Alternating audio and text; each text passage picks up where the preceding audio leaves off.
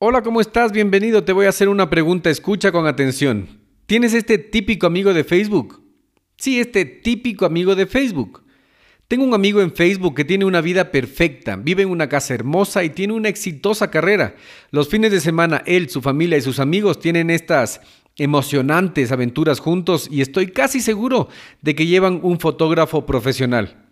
Porque no importa dónde vayan o qué hacen, siempre salen todos muy bien en las fotos. Y otra consulta ya que estamos en este tema, aquí entre nosotros, ¿tienes esa sensación de que ese típico amigo de Facebook no te cae muy bien? Te ha pasado, ¿verdad? Es difícil dejar de sentir este tipo de emociones. Es normal y a todos nos ha pasado o nos pasará en algún momento. Esta forma de pensar nos cuesta algo. Sí, tiene un costo.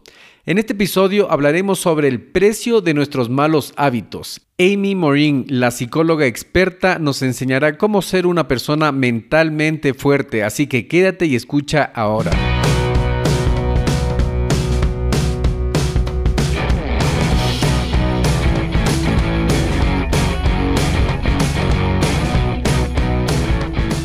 Hola a todos y bienvenidos al podcast Mentalización para Emprendedores, donde juntos nos preparamos para despertar la conciencia. Yo soy Eric Seguel. ¿Sabías que los emprendedores y empresarios más exitosos leen en promedio 40 libros anualmente? Y muchos atribuyen su éxito a este hábito de aprender constantemente. De hecho, esta es la diferencia entre los que se actualizan y los que fracasan. Esta automatización del aprendizaje y esforzarse constantemente para mejorar cada día. En este podcast Mentalización para Emprendedores hacemos fácil para ti construir y mantener el mismo hábito, el mismo proceso de aprendizaje constante de los emprendedores y empresarios más exitosos. Simplemente escuchando a este podcast, asegúrate de suscribirte en Apple Podcast y sintonizarnos cada martes y jueves para nuevos episodios. Y si quieres profundizar más tus conocimientos de los temas de los que hablo en este espacio, ingresa a nuestra página web y hazte miembro hoy día.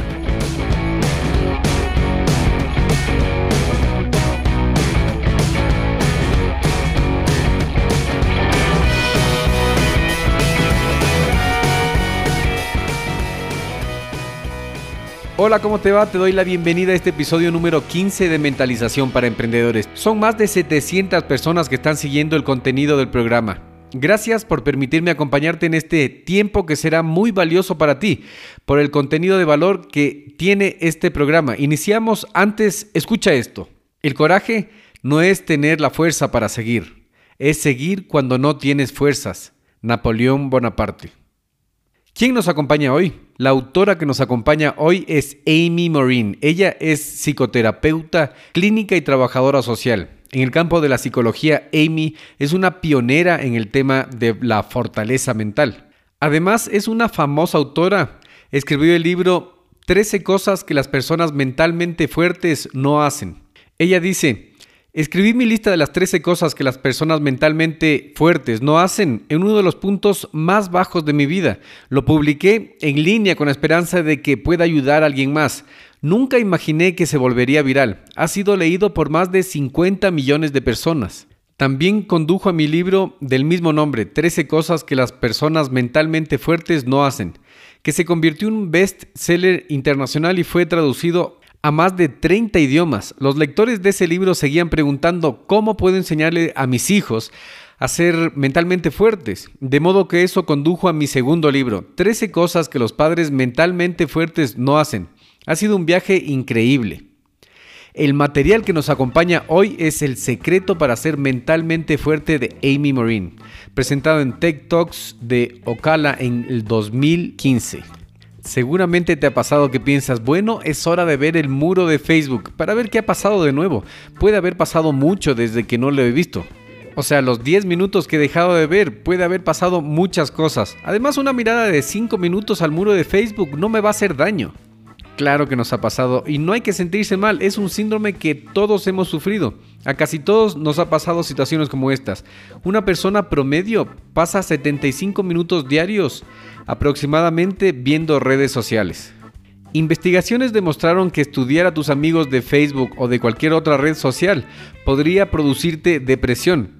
¿Alguna vez mirando redes sociales, Facebook, Instagram, Snapchat o cualquier otra red social, has pensado algo así como, ¿por qué ellos tienen toda la suerte y yo no? Yo también quiero eso. Muchas veces no podemos evitar comparaciones con nuestra vida. Este tipo de mentalidad puede parecer insignificante en un momento, es más, hasta puede hacerte sentir mejor en ese instante. Este tipo de pensamientos a la larga se convierte en un obstáculo imperceptible que te está estancando, te está deteniendo de cumplir tus objetivos en la vida. ¿Y cómo nos puede afectar un sentimiento, un pensamiento tan común hoy en día? Mira, existen tres tipos de creencias destructivas que nos hacen menos efectivos y nos roban la fuerza mental. La fuerza mental. ¿Cuáles son las tres creencias destructivas? Las tres creencias destructivas que nos roban la fuerza mental son creencias no saludables sobre nosotros mismos, sobre los demás y sobre el mundo.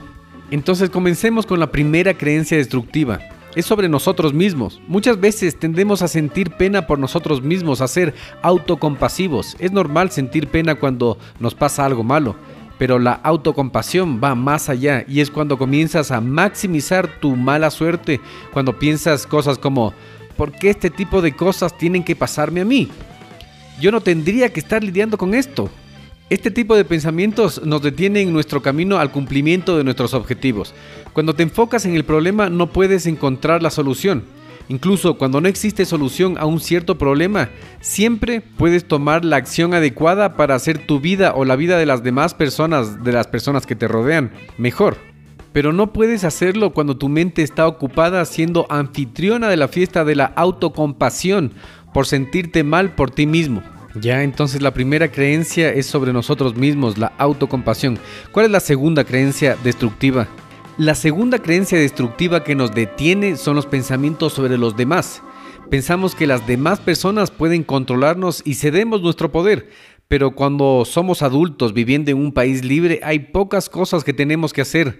Imagínate, tú estás en una fiesta y dices, hoy no voy a tomar, tengo que llegar temprano a mi casa. Tus amigos te dicen, no, Quédate un rato más, hasta mm, la una nomás, no pasa nada.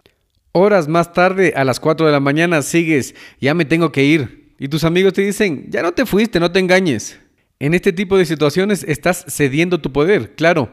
Hay consecuencias y aún sigue habiendo otra opción. O cuando dices, no aguanto más a mi jefe, me hace sentir muy mal. De nuevo, estás cediendo tu poder. Tal vez tu relación con él no sea la mejor del mundo, pero depende de ti cómo respondes a lo que te desagrada. Cuando te desagrada algo de alguien, siempre depende de ti cómo vas a reaccionar, porque tú estás al mando, tú controlas tus emociones, pensamientos y actitudes. Cierto, es verdad, estamos cediendo nuestro poder. ¿Cuál es la tercera creencia entonces? La tercera creencia destructiva que nos detiene en la vida son los pensamientos no saludables sobre el mundo. Tendemos a pensar que el mundo nos debe algo. Pensamos, ya he trabajado muy duro, ahora sí me merezco el éxito. Pero esperar que el éxito te llegue a ti como un tipo de recompensa cósmica solo te llevará a la decepción. Muchas veces es difícil cambiar nuestra mentalidad. Sí, es difícil renunciar a nuestros malos hábitos.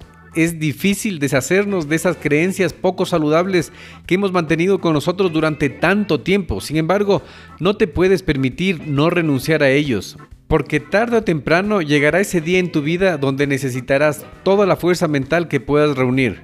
Sí, ya sabemos que los problemas y las tragedias y las cosas buenas y las cosas malas y todos los sabores y colores que tiene la vida son inevitables. Toma el caso de Amy Morin, la autora de hoy. ¿Qué le pasó a ella? A los 23 años ella tenía todo lo que podía haber pedido. Era joven, exitosa, graduada de la universidad en psicoterapia. Eso significa que sabe los tratamientos psicológicos para las personas. Consiguió un excelente trabajo en una clínica, encontró el amor joven y se casó. E incluso había comprado una casa nueva. ¿Qué puede salir mal? pensó.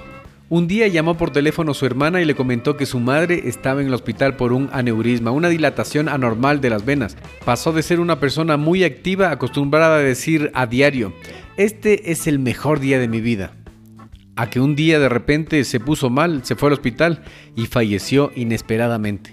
Después de tres años de haber sufrido la pérdida de su madre, unos amigos le invitaron a ella y a su esposo a un partido de básquet. Lincoln, como se llamaba su esposo, fue a la invitación y la pasaron muy bien con sus amigos. De regreso a casa, su esposo se sintió mal y en la casa se desmayó. Llamaron a la ambulancia y Amy con la familia de su esposo se encontraron en emergencias del hospital. La espera parecía una eternidad. Finalmente un doctor vino y en vez de llevarlos hacia donde estaba su esposo, fueron hacia una habitación privada. Los sentó y les explicó que Lincoln, el marido, había muerto por un paro cardíaco. A pesar de ser muy joven y de no tener antecedentes de problemas al corazón ni de salud, a sus 26 años Amy perdió a su madre y a su marido. En ese momento se preguntó, ¿cómo voy a superar esto? Cuenta que describir ese momento tan doloroso de su vida se siente como restarle importancia, queriendo expresar que es indescriptible el dolor que pudo experimentar. En ese momento se dio cuenta que al vivir un momento muy duro, buenos hábitos no son suficientes porque solo toma uno o dos pequeños malos hábitos para realmente detenerte y estancarte. Trabajó tan duro como pudo, no solo para crear buenos hábitos, sino para deshacerse de los malos hábitos mentales por muy pequeños que se podrían ver, que podrían parecer. Luego de eso, mantuvo la esperanza de que la vida un día iba a mejorar. Eventualmente así fue. Conoció a Steve, se enamoró y se casaron. Nueva vida, incluso vendió su antigua casa y compró una nueva. Todo iba de maravilla. Al poco tiempo de esa nueva vida, su esposo y ella recibieron una mala noticia. Supieron que el padre de Steve, el esposo, tenía cáncer terminal. Ella pensó, ¿por qué este tipo de cosas siguen pasándome? Esto no es justo. Si aprendió algo de estas experiencias es que ese tipo de pensamientos la iban a detener y a estancarla. Sabía que necesitaría toda la fuerza mental que podría reunir para conseguir superar una nueva pérdida. Así que se sentó y escribió una lista sobre todas las cosas que las personas mentalmente fuertes no hacen. Leyó esa lista como recordatorio de todos esos malos hábitos que la habían detenido en el pasado y la mantuvieron estancada. Leí esa lista una y otra vez. Realmente la iba a necesitar porque pocas semanas después de eso, su suegro finalmente moriría a causa del cáncer terminal que le diagnosticaron. Este camino le enseñó que el secreto para ser una persona mentalmente fuerte es que tienes que renunciar a tus malos hábitos mentales. La fuerza mental es muy parecida a la fuerza física, la fuerza del cuerpo. Si quieres ser físicamente fuerte, tienes que entrenar, ir a un gimnasio y alzar pesas. Y si quieres realmente ver resultados, tienes que dejar de comer comida chatarra. La fuerza mental es lo mismo. Si quieres ser mentalmente fuerte, necesitas buenos hábitos, como por ejemplo practicar la gratitud. Y además tienes que renunciar a esos malos hábitos como molestarte por el éxito de las personas que te rodean, el éxito de los demás. No importa qué tan seguido te ocurre, esto te detendrá y te estancará. Entonces, ¿cómo entrenas tu mente para pensar diferente? ¿Cómo renuncias a esos malos hábitos mentales que has cargado durante tanto tiempo? Comienza con cambiar esos malos hábitos de los que estamos hablando en este episodio. Cámbialos por buenos hábitos. Por ejemplo, las creencias negativas sobre nosotros mismos ocurren mayormente porque nos sentimos incómodos con nuestras emociones y sentimientos. Sentirte triste, dolido, enojado, con miedo es incómodo. Todos estos sentimientos no nos permiten estar tranquilos, entonces tomamos estos caminos para evitar esa incomodidad. Tratamos de esquivarlos. Pero haciendo este tipo de cosas como sentir lástima de nosotros mismos, la autocompasión, a pesar de ser una distracción temporal, solo prolonga el dolor. La única manera de superar esas emociones, la única manera de lidiar con estos sentimientos es vivirlos, experimentarlos y luego dejarlos ir y seguir. Una pregunta, ¿para qué tenemos que hacer exactamente esto? Bueno, esto lo vamos a hacer para ganar confianza, ganar confianza en la habilidad de lidiar con ese tipo de incomodidad. Perfecto. ¿Y qué hacemos entonces con las otras dos creencias destructivas que nos detienen en la vida? Esas dos creencias de las que hablamos antes. Ok, escucha, las creencias destructivas sobre los demás ocurren cuando nos comparamos con otras personas. Pensamos que ellos tienen que estar sobre o debajo nuestro. Pensamos que ellos tienen que controlar cómo nos sentimos nosotros. O que podemos controlar cómo ellos se comportan. También les echamos la culpa de nuestro estancamiento. Pero en realidad son las opciones que nosotros decidimos tomar que producen esto. ¿Qué tengo que hacer en ese caso? Tienes que aceptar que tú eres el único responsable y que los demás están separados de ti. Tú eres un ser independiente. La única persona con la que tienes que compararte es la persona que fuiste ayer. Ok, tienes mucha razón. Compararme con otras personas me produce todos estos sentimientos negativos y además que eso me hace estancarme en la vida. ¿Cuál es la tercera creencia negativa y destructiva y no saludable que nos detiene? Recuerda, las tres creencias negativas destructivas que te detienen en la vida son tres. Las creencias de ti mismo, la autocompasión, las creencias sobre los demás, compararte con los demás. Y la última es la creencia negativa acerca del mundo. ¿Y qué tienes que hacer para superar la tercera creencia? Las creencias negativas acerca del mundo ocurren porque en el fondo queremos que el mundo sea justo. Queremos que si ponemos suficientes buenas semillas, muchas cosas buenas nos van a suceder o si aguantamos muchos malos momentos, vamos a recibir algún tipo de premio. Pero a la final tienes que aceptar que la vida no es justa. Esto puede ser liberante. ¿Liberante en serio? ¿Por qué? Sí, esto significa que no necesariamente vas a ser premiado por tu bondad y también significa que no importa qué tanto hayas sufrido, no estás predestinado a mantenerte sufriendo. El mundo no funciona de esa manera. Tu mundo es lo que tú haces. Tu mundo lo haces tú. Ya. ¿Y qué necesito para hacer mi mundo mejor? Claro, antes de que cambies tu mundo tienes que creer que puedes cambiarlo. Toma el ejemplo de un paciente de Amy Morin, la autora. Ella cuenta que una vez trabajó con este hombre que había sido diabético durante años. Los doctores lo refirieron a terapia psicológica porque tenía malos hábitos mentales que habían empezado a afectar su salud física. Su madre había muerto de diabetes muy joven, entonces creía que él también estaba predestinado a morir muy joven con diabetes por lo que se dio por vencido y dejó del todo de controlarse el azúcar en la sangre. De hecho, el nivel de azúcar de su sangre había llegado tan alto últimamente que empezaba a afectar su visión a la vista, ya no veía bien, por lo que le retiraron la licencia de conducir y su mundo empezó a achicarse. Cuando llegó a la consulta de Amy estaba convencido de que a pesar de que él sabía todas las cosas que podría hacer para controlar el azúcar de su sangre, no valía la pena intentarlo. Sin embargo, eventualmente estuvo de acuerdo en hacer un pequeño cambio. Dijo, voy a dejar de tomar mis dos litros de Pepsi diarios, lo cambiaré por Pepsi dietética sin azúcar. No podía creer cómo sus exámenes médicos empezaron a mejorar. Y a pesar de que iba todas las semanas a la consulta a quejarse del horrible sabor que tenía la Pepsi sin azúcar, mantuvo ese cambio de hábito. Una vez empezó a ver una pequeña mejoría, dijo, bueno, tal vez podría revisar mis otros hábitos, podría tratar de cambiar, por ejemplo, mi helado de vainilla de cada noche por un bocadito con menos azúcar. Un día acompañó a sus amigos a una venta de garage, una venta de cosas usadas, y vio una bicicleta para casa, una estática, arrinconada y polvorienta, y pensó, bueno, está barata y yo podría llevarla a mi casa. Así que la compró y la estacionó frente a su televisor. Entonces empezó a ejercitarse cada noche mientras veía su programa favorito. No solo bajó de peso, sino que un día notó que recobraba poco a poco su visión, empezó a ver mejor, con más claridad que antes. Pensó, ¿y si el daño de mi vista no es permanente? Entonces se propuso alcanzar una nueva meta, algo nuevo para él. Voy a recobrar mi licencia de conducir, voy a manejar de nuevo mi auto. Desde ese día en adelante estuvo muy emocionado. Para el final del tratamiento iba cada semana a la consulta y preguntaba, ¿qué vamos a hacer esta semana? Porque finalmente creyó en el cambio, creyó que su mundo podía cambiar, tuvo la fuerza mental para hacerlo y pudo renunciar a sus malos hábitos mentales. Todo esto empezó con un solo pequeño paso y ahora te toca a ti. Sí, a ti que estás escuchando, tú. Ahora te invito a considerar qué hábitos, qué malos hábitos mentales te están deteniendo a ti. ¿Qué creencia destructiva y poco saludable te aleja de ser tan fuerte mentalmente como podrías llegar a ser? ¿Y cuál es el pequeño paso que puedes tomar hoy día, aquí y ahora? Respóndete y toma acción. Si te gustó este programa, escucha el siguiente programa donde voy a detallar las 13 cosas que las personas mentalmente fuertes no hacen. Asimismo, si es que te gustó este programa, más te va a gustar el taller que tenemos preparado para ti. Recuerda de entrar en Apple Podcast y calificar este programa con 5 estrellas para que esta fuente libre de conocimiento llegue a más personas. Así que prepárate para despertar.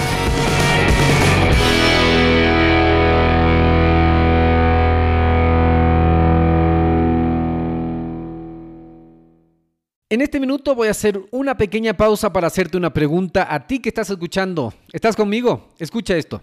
¿Alguna vez has pensado en emprender en el Internet? ¿Tienes una mentalidad de abundancia? ¿Crees que enfocarte en lo más importante te va a generar resultados? ¿Quieres emprender sin dejar tu empleo actual? Cuando empecé mi negocio en Internet tenía muchas dudas, como por ejemplo, ¿qué puedo vender? ¿Qué herramientas utilizo? ¿Cómo vendo? ¿A quién le vendo? Es más, ¿cómo llega el dinero del Internet a mis manos? Luego de muchos errores, fracasos, aciertos y éxitos, supe que emprender es simple, pero no es fácil. No existen fórmulas mágicas, tienes que invertir tiempo, aprender, tienes que poner esfuerzo y dinero. Es un proceso realmente hermoso porque te genera resultados. Ahora, por ser parte de nuestra comunidad puedes ahorrarte mucho tiempo, dinero y esfuerzo si es que tomas acción en este momento. ¿Qué necesitas hacer? Primero necesitas cambiar de mentalidad. Para eso vas a leer o escuchar libros adecuados de emprendimiento. Luego seguir un curso, contactarte con mentores, con personas que ya estén logrando lo que tú quieres hacer. Y estoy aquí para servirte. Te voy a enviar directo a tu correo el acceso totalmente gratis a nuestra biblioteca virtual, la biblioteca virtual de Radio Emprendimiento con más de 350 libros que podrás descargarte totalmente gratis. Solo tienes que entrar a radioemprendimiento